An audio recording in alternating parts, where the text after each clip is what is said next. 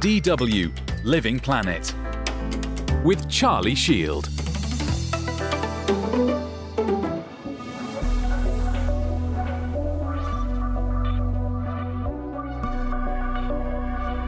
What will it take to stave off the world's next deadly pandemic?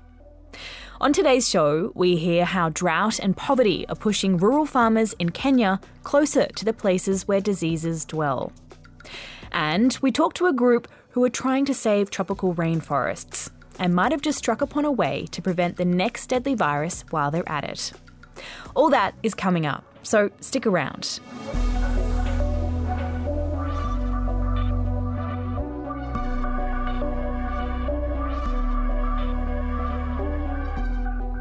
Before 2020, zoonotic disease was not a term in frequent use among the general public. At least not in the circles that I hang out in anyway. But since COVID 19 upended our lives and brought the world to a halt three years ago, we've become acutely aware, even if it was reluctantly, of the danger, chaos, and grief that zoonotic pathogens, like the coronavirus, can cause. That's pathogens that spread from animals to humans. And unfortunately, scientists remind us that future pandemics remain imminently possible, especially if the conditions that bring them to life go unaddressed. On the African continent alone, the number of outbreaks caused by zoonotic pathogens like monkeypox, Ebola, and anthrax rose by 63% between 2012 and 2022 compared to the previous decade. Climate change, deforestation, and mass industrial livestock farming all have a role to play. In this first story today, we're going to hear about the forces converging to drive herders from Kenya's Maasai and rural communities further and further into wilderness areas, where they're exposed to more pathogens, putting people and their livestock at risk of zoonotic diseases. Laura Salm-Reifferscheidt reports from Kenya. Samuel Matinkoi points to a pack of dogs resting in the shade of a tree on his farmland in Kenya's Narok County. This is our security. You know, at night, mm, when you hear them barking, you must know that uh, there's something that is coming. We have a danger somewhere. Maybe the sheep are being stolen. You know, we have thieves around. People are stealing people's uh, livestock so that they can uh, slaughter those sheep and goats. So when you hear them barking, you must uh, get out of the house uh, with a spear. So these thing, uh, dogs are very important to us. Matinkoi says his dogs are like children to him, and he has named each one after a brave animal, like a cheetah or a lion in Swahili. However, dogs are also feared by many people, explains the 29 year old teacher and cattle farmer. A bright pink shuka, the traditional Maasai plaid blanket, thrown over his shoulder to protect him from the wind that is blowing over the plain. There before, we had two children. Uh, it was sad. They were bitten by a certain dog, and uh, it was painful to lose them. The two children, who had lived in Matinkoi's neighborhood, did not die from the bites, but of a deadly virus that was transmitted by them rabies. If post exposure treatment is not given immediately, it affects the central nervous system, causing disease of the brain and in almost all cases leading to death.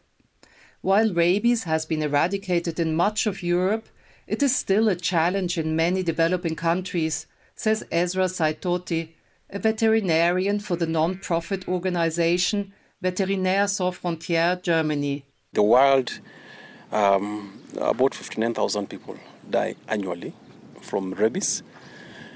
Uh, majority of these deaths, about 90% of them, is from Africa.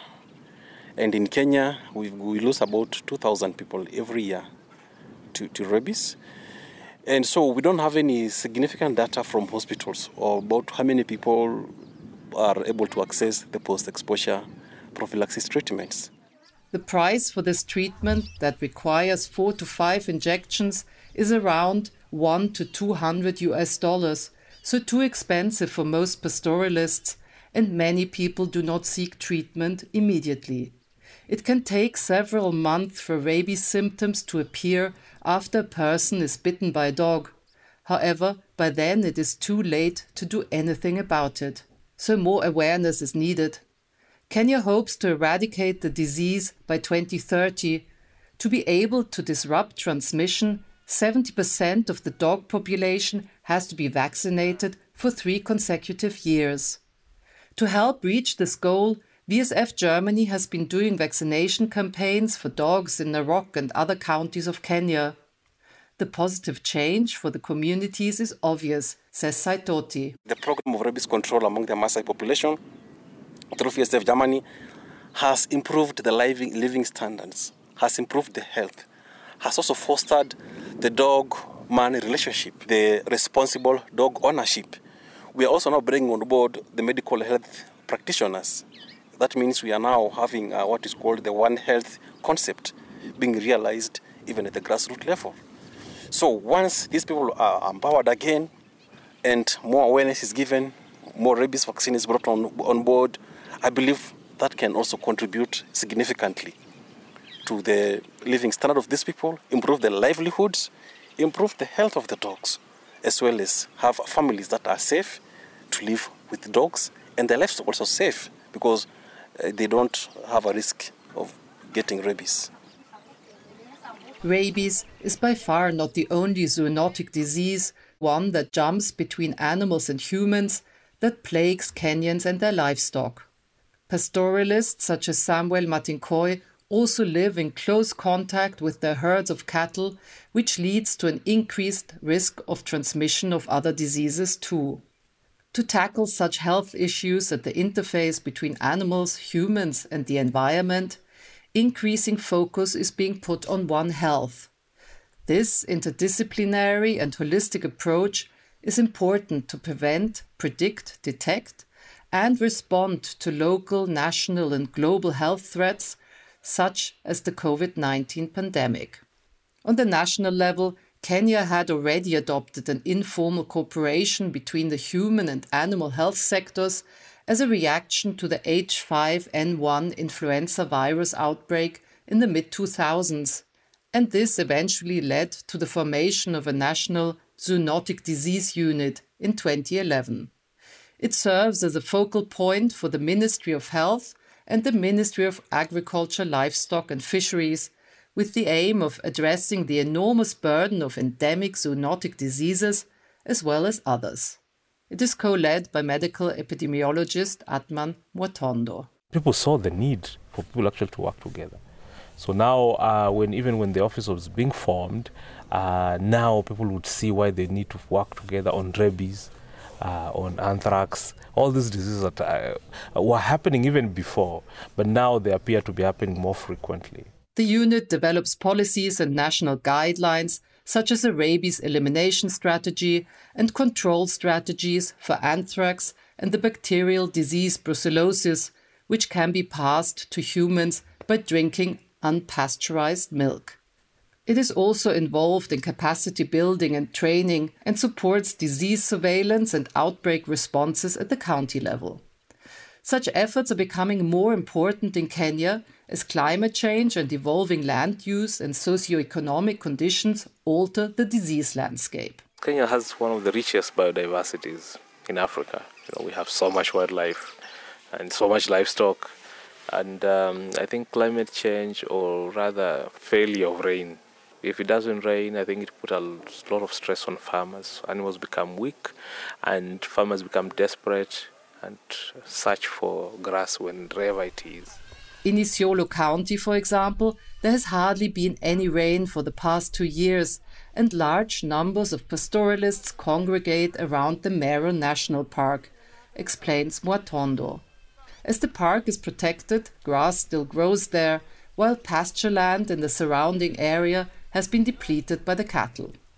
Even though it is illegal, pastoralists enter the park with their herds where these interact with wild animals that might be hosts to various pathogens that can be transmitted to the livestock by vectors such as ticks, mosquitoes, or tsetse flies. Some of the vectors that are in the park are different from the ones in, in, in farming lands. So some the diseases when they come out from the park, they have different diseases from what they would have gotten if they just remained in the farmlands.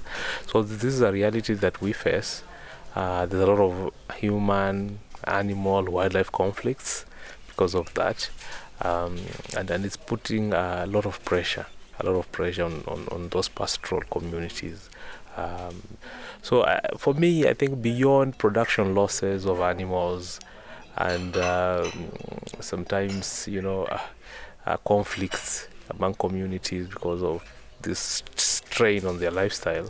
Yeah, I think that that that that encroaching on forests and parks could be really a danger uh, to, to, to, to the animals. With decreasing rainfall and the lands getting drier and drier, herders are having to migrate further and further to find food and water for their animals and that can also have consequences, says Samuel Matinkoi. Our brothers from other land, they are migrating to this area because this is where now we have these maize stocks, the uh, maize stocks.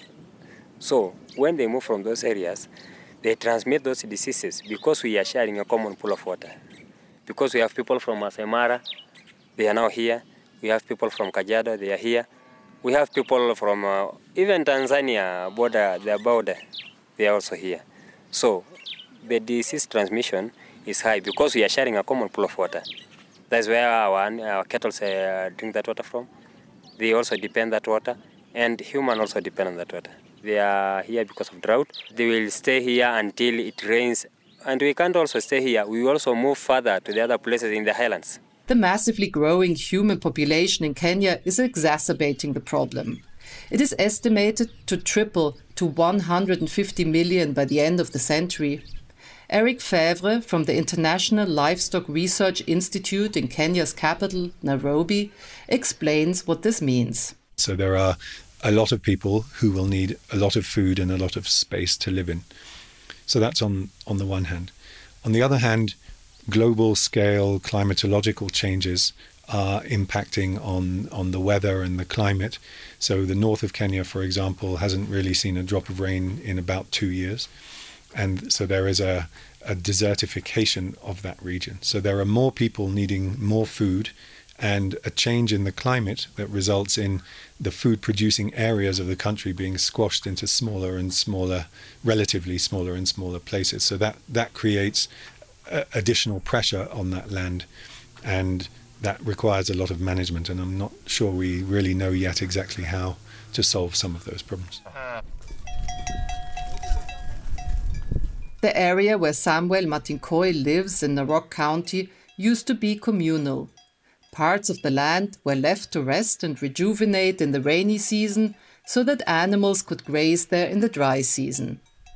Now the area has been subdivided into smaller parcels, mostly used for planting maize or other crops. This area was not cultivated, so we had enough grass.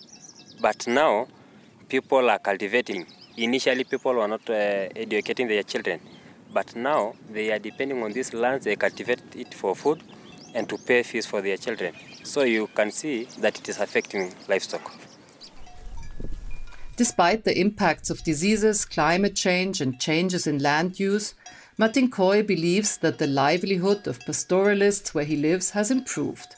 They have better houses now, their children are going to school, and while they used to depend solely on the meat, milk, and blood of their cows for nutrition and their skins for clothes, they can now buy clothes and food at the market or in shops. Health interventions such as the rabies vaccination campaigns by VSF Germany help too.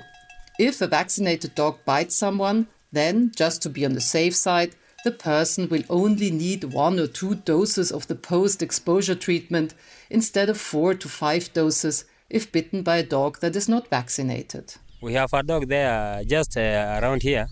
It bit uh, nine people, but now they are okay. All those people they are taken to hospital. They were just uh, given a vaccine, and uh, that dog uh, now, let me say, it is like a toothless carnivore. It has no impact. As COVID 19 becomes less of an everyday threat for most of us, Kenya's example reminds us that long term thinking and sustained holistic action will be needed to face evolving zoonotic disease challenges. not only to improve the lives of pastoralists like Matinkoi in Kenya, but also to better protect us all from the next pandemic. For DW, this is Laura Salm-Reifferscheidt in Nairobi, Kenya. This is Living Planet. I'm Charlie Shield.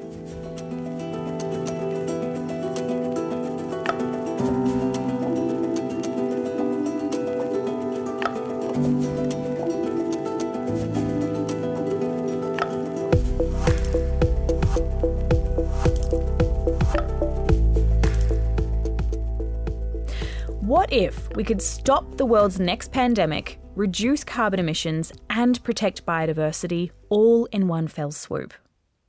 It might sound ambitious, but one non-profit group based in the United States is taking it upon themselves to try and do just that. And they're focusing on one special ecosystem in particular. We work to reverse tropical rainforest deforestation to really address the climate and nature crisis. Working in biodiversity hotspots in Indonesia, Brazil, and Madagascar, the organisation, called Health in Harmony, says the best way to save rainforests and protect the health of the planet and all of its living inhabitants is to support the people living in and around these forests. The question we ask when we sit alongside communities is You are the stewards of this remarkable, precious rainforest that the rest of the world benefits from. What do you need in return to protect and preserve this rainforest? Ashley Emerson is the Chief Innovation and Programs Officer of Health in Harmony. I spoke to her on the phone from Portland, Oregon, about combining reforestation with community care, what's missing from mainstream models of international aid, and how to prevent the next pandemic. She started off by telling me about the central concept that drives their work. We do it in a unique way. It's through a methodology called radical listening, where we listen to rainforest communities and then we invest precisely in their solutions that they design to address the climate and nature crisis. And what we see is improved human health and improved forest health and drawdown of carbon, uh, supporting thriving of biodiversity and community thriving. And what is the exchange between Health in Harmony and the communities? What do you give them and what do they give you? We invest in solutions in return for their protection and preservation of the rainforest. And what we find in our research, which we do a lot of data collection, is that over 98 to 99% of community members want to see the rainforest there for their future, the future of their children, and many generations to come. But oftentimes there's extreme uh, pressure on the rainforest, encroachment that can be happening. Examples are uh, gold mining or cattle ranching. And then sometimes there's community based degradation where communities are needing to turn to the rainforest um, to ask, access liquidity to be able to address basic needs or emergencies. And so that really ties into the solutions that they design, which oftentimes are Number one, access to high quality health care. The nature of where these communities are based, how far they are from urban centers, the challenge that governments have bringing high quality healthcare into rainforest communities creates a complex dynamic for these folks where they need to access uh, emergency resources or basic health care, immunizations, etc. The second solution that they design is usually some form of livelihoods. So, you know, transitioning away from logging, for instance, was a key design that communities created in Indonesia, where we work alongside communities in Gunung Palung National Park. Wanting to move away from logging in the rainforest into organic farming, agriculture, small business development, etc. And then the last design is typically some form of educational intervention, whether that's building out education infrastructure in Madagascar and the communities we work alongside around Manombo Special Reserve, or telemedicine and educational resources in forest communities in the Xingu River Basin. But education tends to be the third design. And can you talk a little bit more about this link between the health of the rainforest and that of humans? What exactly is the dynamic there? What's going on, and what has your research showed you? I think oftentimes in global and public health, we think of, you know, prevention in terms of band-aid approaches. Once something's already happened, how do we prevent it from spreading to the rest of the world? I think there's a huge lack of equity, access, so many challenges that we saw in this approach for the global majority not having access to vaccines, masks, healthcare, etc. And so we know that our current solutions only serve very few. You know, for myself, I was privileged to be able to have access to vaccines and boosters, uh, eventually masks, and could socially distance. That's not the experience of the global majority. And so we have to really flip how we think about prevention and you know how do we keep these viruses from spilling over into the larger population uh, and moving from an epidemic to a pandemic. And and what that looks like is centering communities you know addressing um, wildlife trade and and also having better surveillance. And so you know really being able to look at the ecosystem versus just the forest or just the biodiversity or just humans that live either in or on the periphery or beside these forests is really critical to look at the whole picture holistically. And you mentioned that you gather a lot of data in each of these different locations.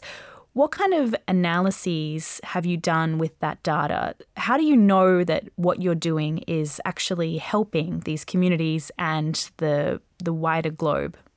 What we did in 2020 was look at 10 years of health, deforestation, reforestation data, livelihoods, programmatic data, and we worked really closely with our partner in Indonesia, Alam Sehat Lestari, uh, team at Stanford, and looked at you know the 10 years of data to understand what is the impact of investing in community design solutions when you radically listen you know, does that have an impact on forest quality, human health, uh, and the basically orangutans, the charismatic keystone species of the forest?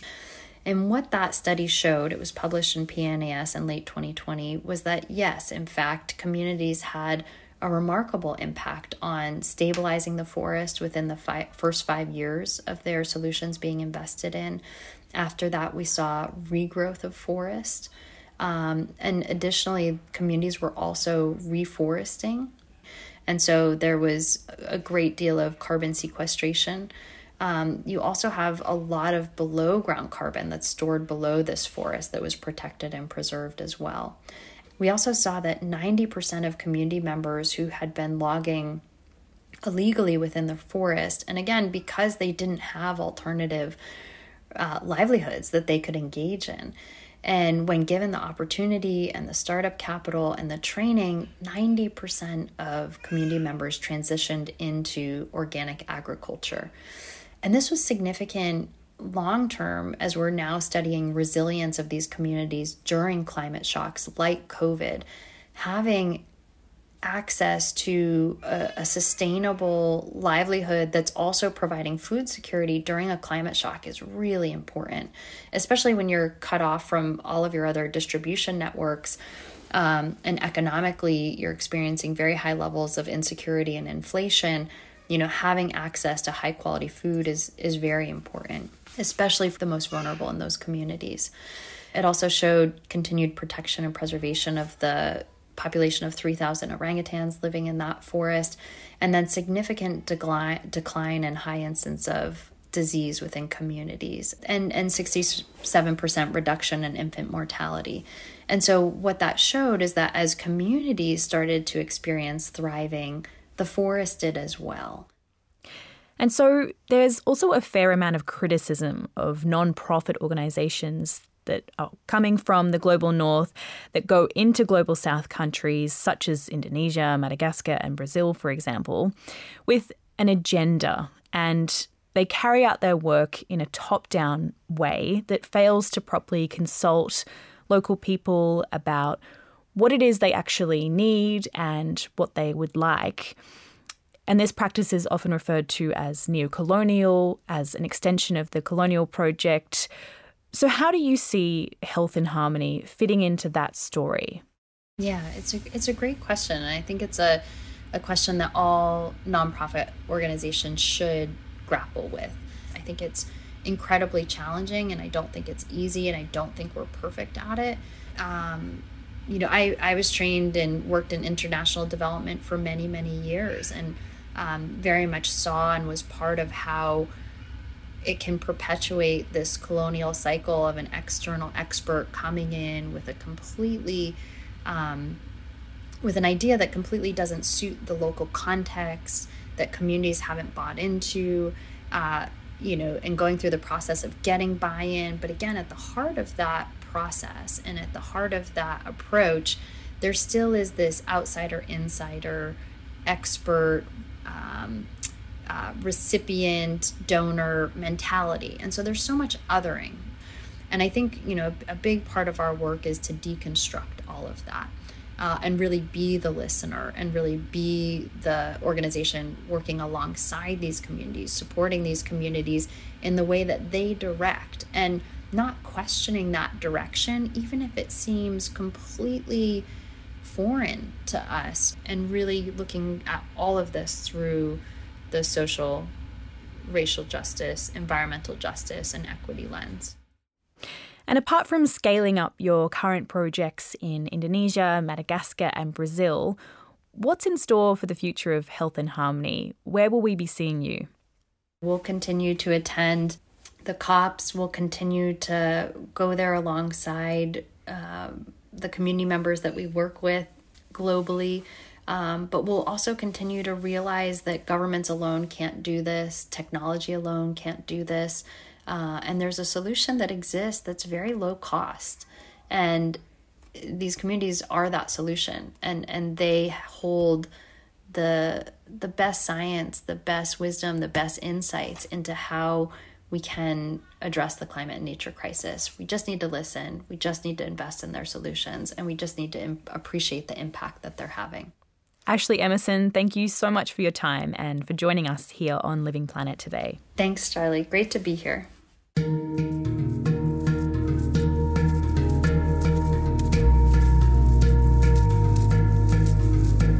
That was Ashley Emerson from Health in Harmony speaking to me about reforestation and pandemic prevention.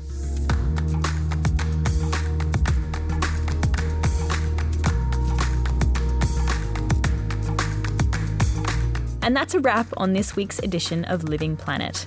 Thank you so much for listening.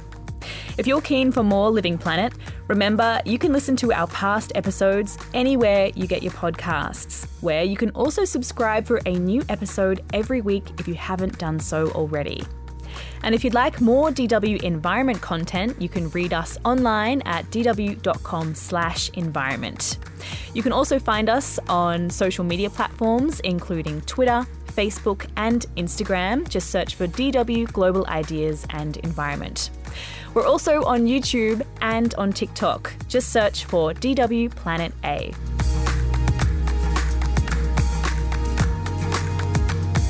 Today's show was mixed and produced by Gerd Georgi, Wiebke Tegtmeier, and me, Charlie Shield. We'll be back next week with more environment stories from around the world.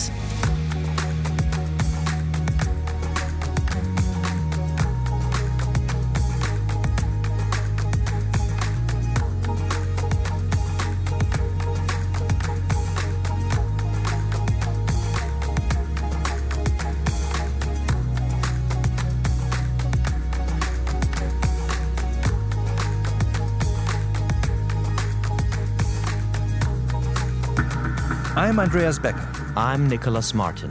This is the story of the biggest cannabis scam ever. This is the story of Juicy Fields. I've lost 20k. I had 350,000 euros in the account. And the scam might just continue. We have owners that sometimes like to be flashy, hence why they like cannabis and crypto. Money, money, green, you know, like everybody likes money. In this investigative podcast series, we entered a world that we never expected to find. It bears all the trademarks for Russian mafia. It's a fantasy. People want that the Russian is the very best. Stop fantasy. This is Cannabis Cowboys. A story about big dreams, juicy money, and never ending hype. Find Cannabis Cowboys wherever you get your podcasts.